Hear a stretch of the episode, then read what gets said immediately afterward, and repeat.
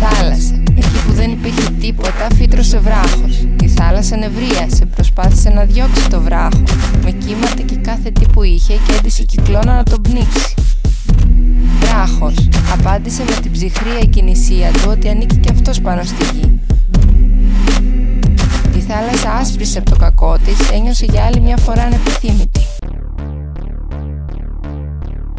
Ένιωσαν πάλι όλοι το βάρος του πλανήτη και τα ψάρια λούφαξαν και οι γλάροι έψαξαν για σπίτι.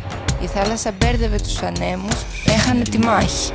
Ο βράχος έκλεβε αλάτι, έχανε τον πόλεμο.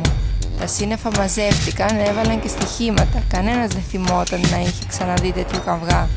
Τράβηξαν και βίντεο, σκηνές από τη μάχη και τις σκόρπισαν παντού και γλέτησαν αρκετά.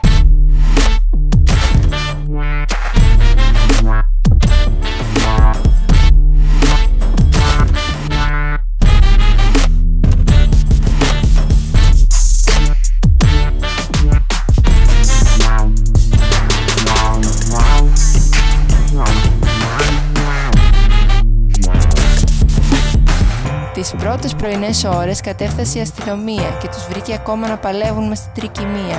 Η θάλασσα εξουθενωμένη σχεδόν χάιδευε το βράχο. Κάλεσαν ασθενοφόρο, πήγαν αυτόφορο.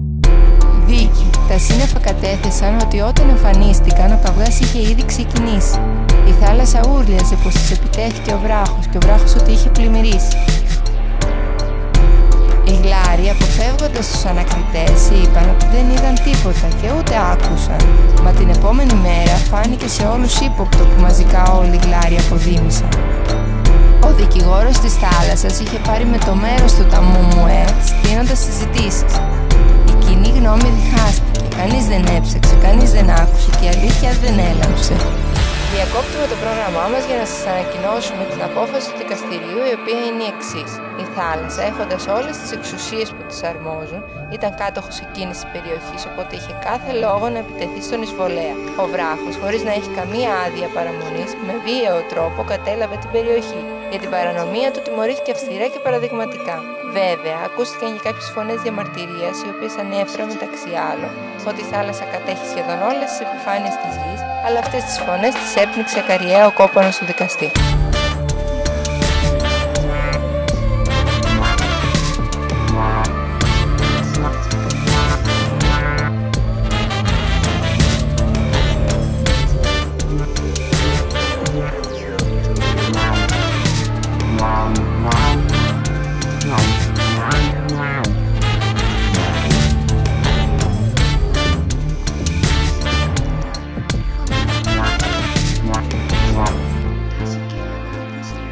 Ο βράχος φυλακίστηκε ισόβια και η θάλασσα ανακατέλαβε την περιοχή της.